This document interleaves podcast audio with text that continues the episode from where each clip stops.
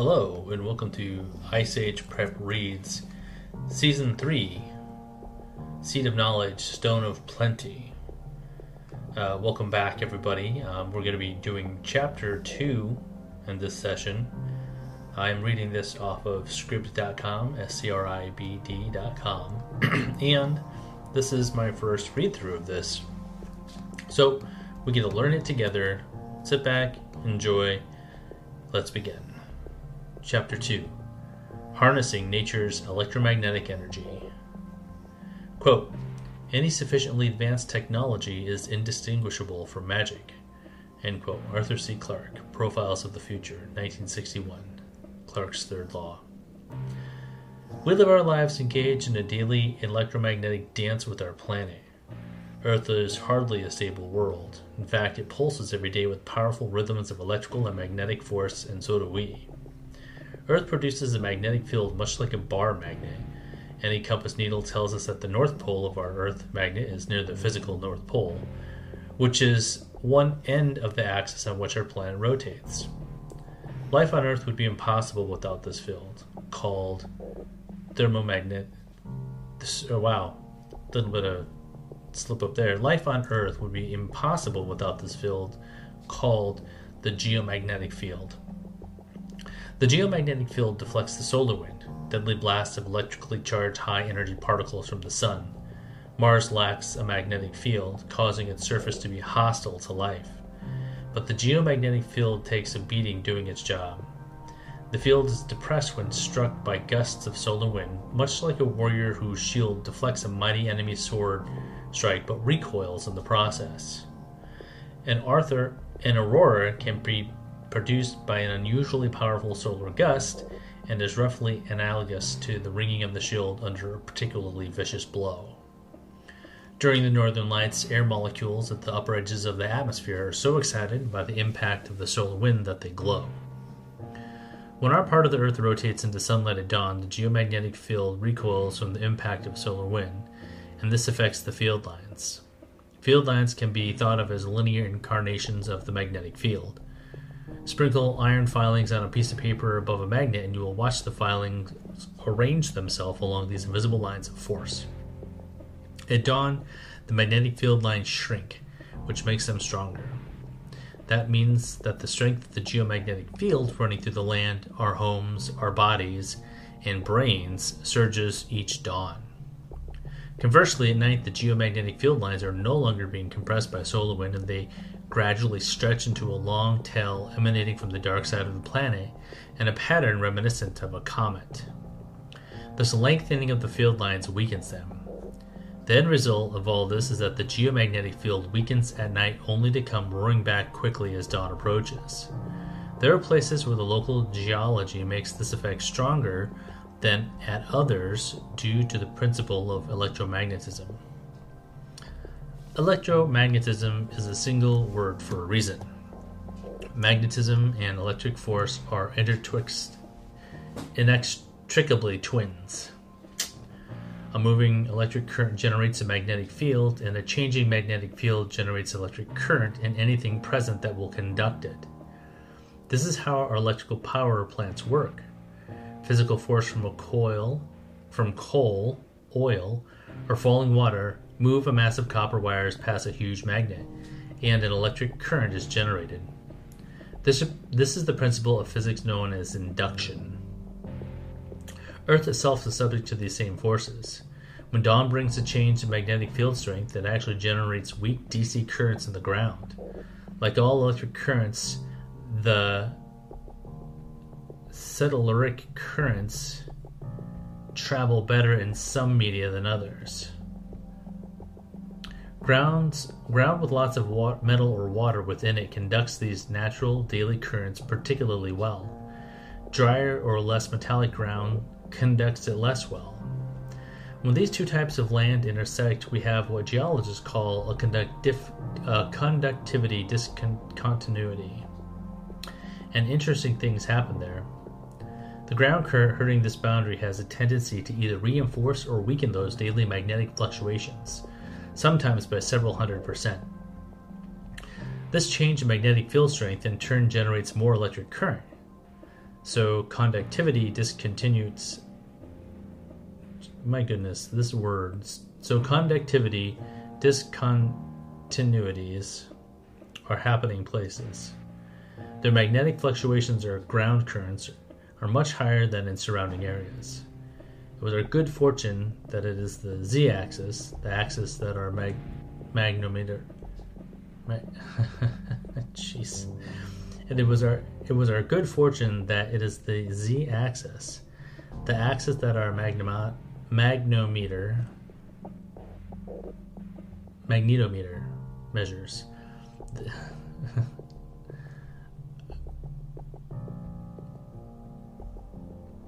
of the geomagnetic field that is affected this way. One important effect of these ground currents is that they will attract electrified air molecules of opposite sign. A positive electric current in the ground will draw negatively charged air molecules toward it and vice versa. These effects are magnified on islands or peninsulas.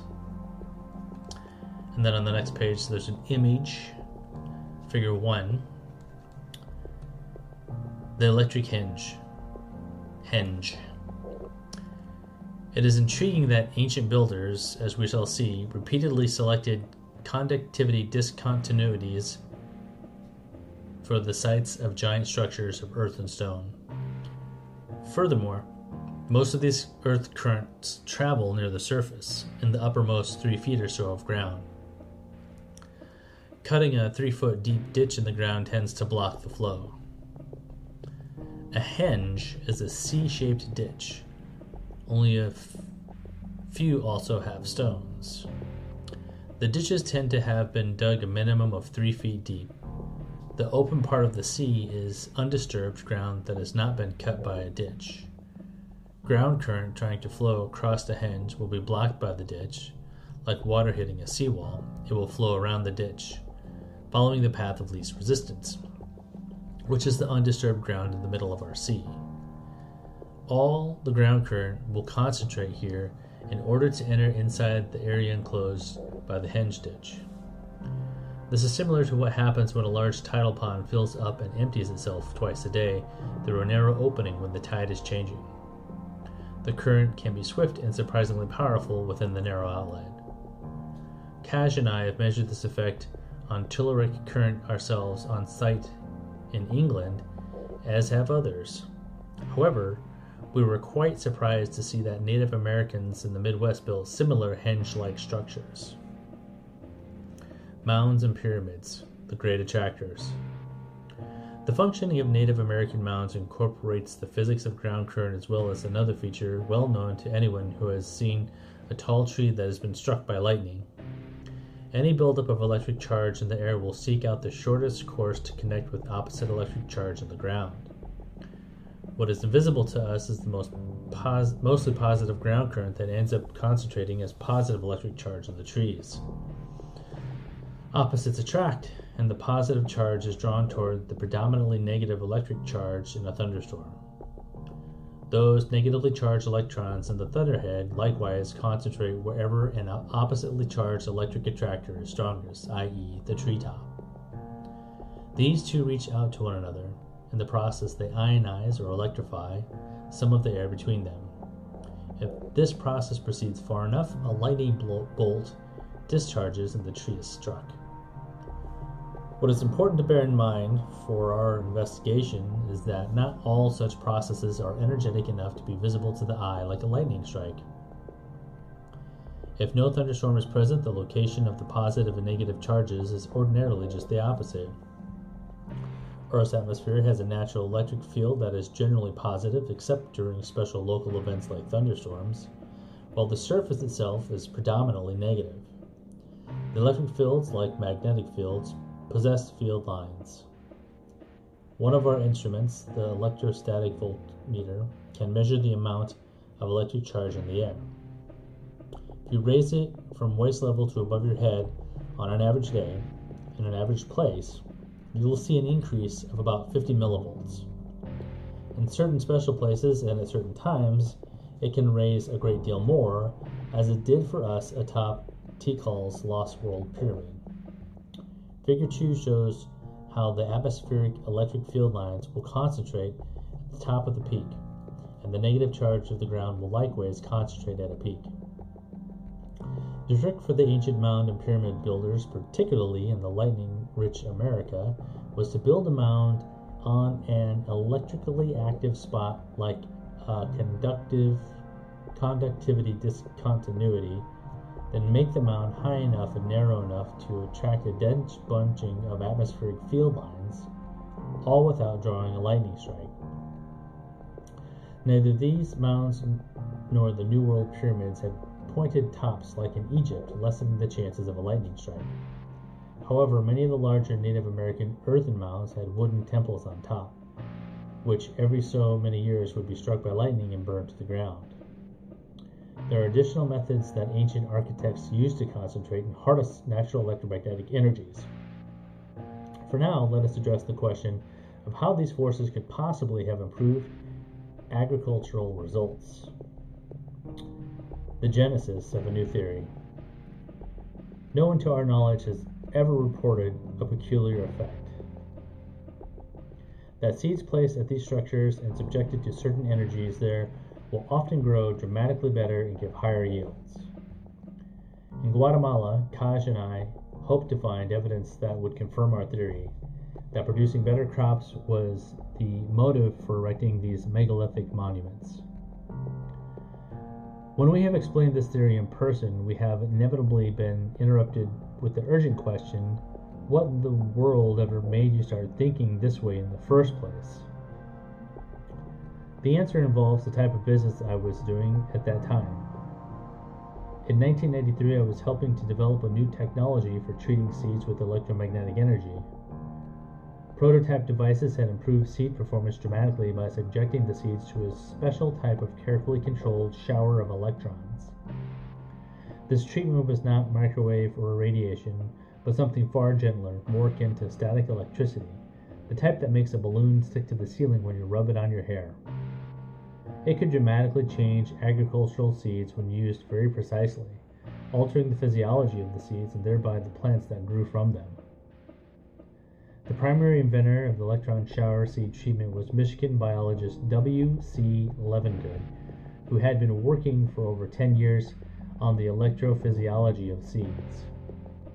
He had a few patents to his credit in the field, but this time he had found something truly revolutionary. Seeds exposed to the right strengths of these gentle electron showers for the right amount of time showed drastic growth improvements. They germinated faster, grew through the seedling stage faster, and, as we were soon to find out, matured faster in the field and were more resistant to stress of all kinds. Most importantly, they produce more food per acre, and all this productivity was accomplished without the use of single chemical.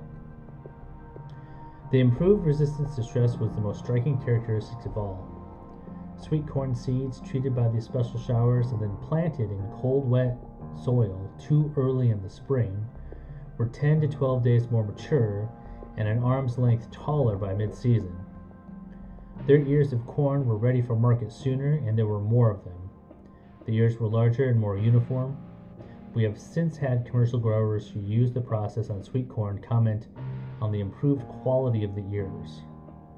90% of farmers who have planted such improved seed in various countries using a variety of crops have returned each year to pay to have the process performed on next year's seed. Growers who have tested a small amount have come back to insist that all their seed be treated next year or they will take their business elsewhere.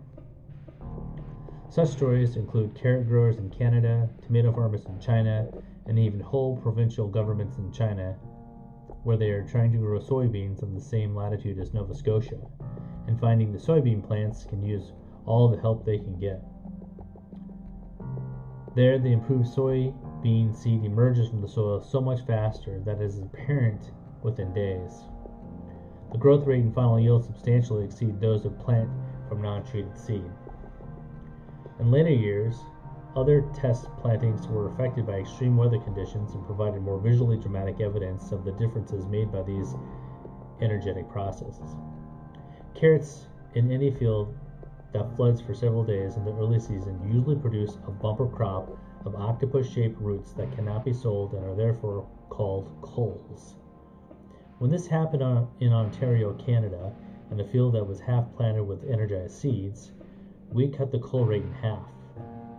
On the opposite sides of the country, in the Pacific Northwest, a salt incursion and a carrot test plot a few days after planting killed 40% of the carrot seedlings, except in the numerous plots sown with otherwise identical seed that we had treated.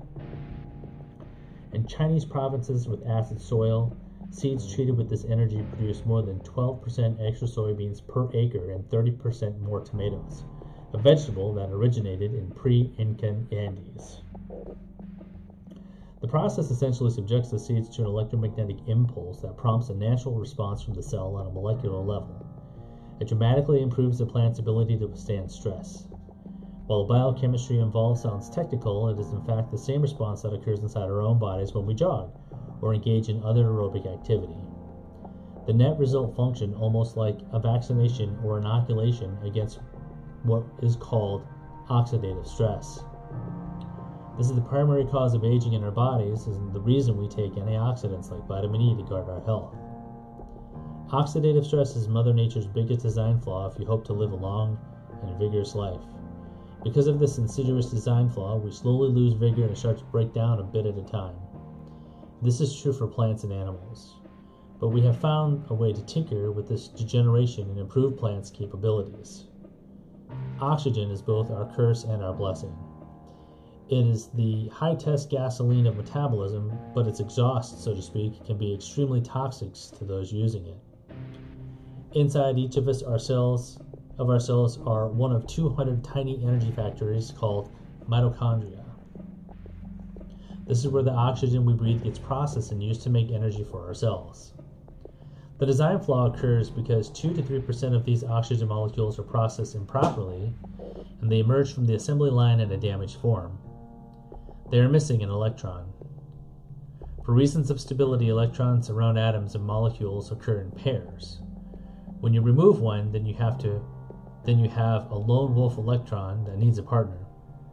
He will do his best to rip that partner out of anything he comes into contact with cell membrane walls, DNA, etc. Those areas that have electrons stolen in this way now have their own problems and fail to function properly. In fact, the reason that rotten fruit gets soft is that a flood of free radicals are eating up the cell wall membranes inside. When we run, we consume more oxygen. So, more oxygen molecules are per- processed inside the mitochondria, and that means that our steady 2 or 3% rate of mistake produces greater numbers of free radicals. How can this be good for us? Well, strictly speaking, it isn't. What is good for us is the response of our cells to this threat. They make their own antioxidants, including vitamin E, vitamin C, and a dozen or more others that few of us have ever heard of. To simplify somewhat, these vitamins begin supplying that extra electron and thereby converting the dangerous free radical back to a normal, balanced oxygen molecule. These natural antioxidants now gobble up, gobble up the free radicals we produce during the run and then continue to hang around for a while, we now have more antioxidants and fewer free radicals than we did before the run, explaining how aerobic exercise extends our life. What's more, the next time we run and there is another spike in free radical production, our cells are better able to quickly produce more antioxidants than they were before they had this practice. This is why we compare these controlled free radical stresses to a vaccination, where the body is given a dose of something harmful in order to give the body's defense practice at combating it so that the next time they encounter the harm, they will do better, be better able to deal with it. This process has been shown in the plant world for a long time and is called stress hardening. A specific form is cold hardening and is familiar to many backyard gardeners. In the spring, when you take your tomato seedlings to their little cells out of the greenhouse to transplant them into the ground, you want to leave them first near the door of the greenhouse for a few days and let them gradually adjust to the colder conditions outside. Then you move them outside, but don't transplant them yet. During this time, the stress from the cold, like any environmental stress for plants, disrupts the oxygen process processing and raises that 2 to 3% free radical rate to maybe 5 to 6%. Then the process we discussed above with increased antioxidant production occurs, and now you have a plant that can handle cold stress better next time. In fact, it can handle other stresses better too. Some researchers, have noticed that cold hardening can also make a plant more resistant to disease or drought. What we have realized is that all stresses heat, cold, drought, flood, disease oh my gosh, senescence, senescence impact the plant the same way at the molecular level by worsening the free radical situation. One treatment with the above mentioned electron shower can kickstart this process before the seed hits the soil. In this process, very low energy electrons running through the air at one millionth of an amp coat the seed. As they are absorbed into the cell, they get absorbed as well into the mitochondria, where they are known to disrupt the oxygen processing in a way that increases the production of our free radicals. Then the cellular's antioxidant defenses gets involved, etc. In the end, you end up with a cell that can handle just about anything better. The second worst design flaw of Mother Nature is that right where the free radicals emerge from within the mitochondrial resides the mitochondria's own DNA. Now, mitochondrial DNA is very unusual not a double helix like a normal DNA, because a billion years ago or so, mitochondria were separated, separate, complete microorganisms. They were the world's first oxygen breathers. This made them Ferraris in a world of Volkswagens, and soon every Volkswagen wanted a Ferrari engine. Eventually, the world's most important incident of symbiosis occurred, and a marriage was made between mitochondria and other microorganisms. They became one. Forever afterwards, mitochondria would live inside of cells that had a nucleus and the far more efficient double helix form of its DNA. That was when life could finally crawl out of the oceans, now that the poisonous atmosphere of toxic oxygen could be harnessed. When some kind of damage, possibly a free radical, impacts a double helix, the odds are that what it takes out will not be very important, because most parts of the double helix do not hold genes. They seem to be there almost as a filler, without a real role to play, which is why scientists named them junk DNA. Since junk DNA takes most of the hits, the double helix is fairly resistant to serious damage from small stresses. The mitochondria DNA, on the other hand, is not a double helix, but a simple ring. Just like certain very ancient bacteria have today. It has very few junk units, and the ring lies right next to where free radicals arise, so free radical damage is constantly hitting chunks of meaningful DNA. As you might imagine, once the DNA goes, things fall apart. And the, DNA, and the DNA does go. The cell's natural antioxidants defenses are working all the time to defend against this threat, but they are always losing the battle. In the end, one bit at a time, cumulative damage occurs. This is why we have so much less energy as we age. A normal person age 50 has half the number of mitochondria per cell as he, she or he did at age 20. Exercise can increase the number of mitochondria per cell in humans. And plants, the free radical equivalent of exercise, as carefully controlled doses, can do the same. In our test plantings with seed companies and in our own fields, we repeatedly notice an accelerated maturity. The plants are ready to be harvested earlier than seeds taken from the same seed lot, which did not receive an electron shower treatment. This early maturity allowed certain hybrids of corn, for example, to be planted further north than they usually could be grown and still attain full maturity. While researching something else, I stumbled across a paper in a science journal that talked about a new school of thought that loosely calls itself mitochondrial inheritance. It isn't inheritance in the sense of genes, it is simply this idea as an embryo or a seed grows, its cells have to divide and duplicate themselves many times. It has long been known that when this happens, the double helix DNA in the cell's nucleus controls the operation.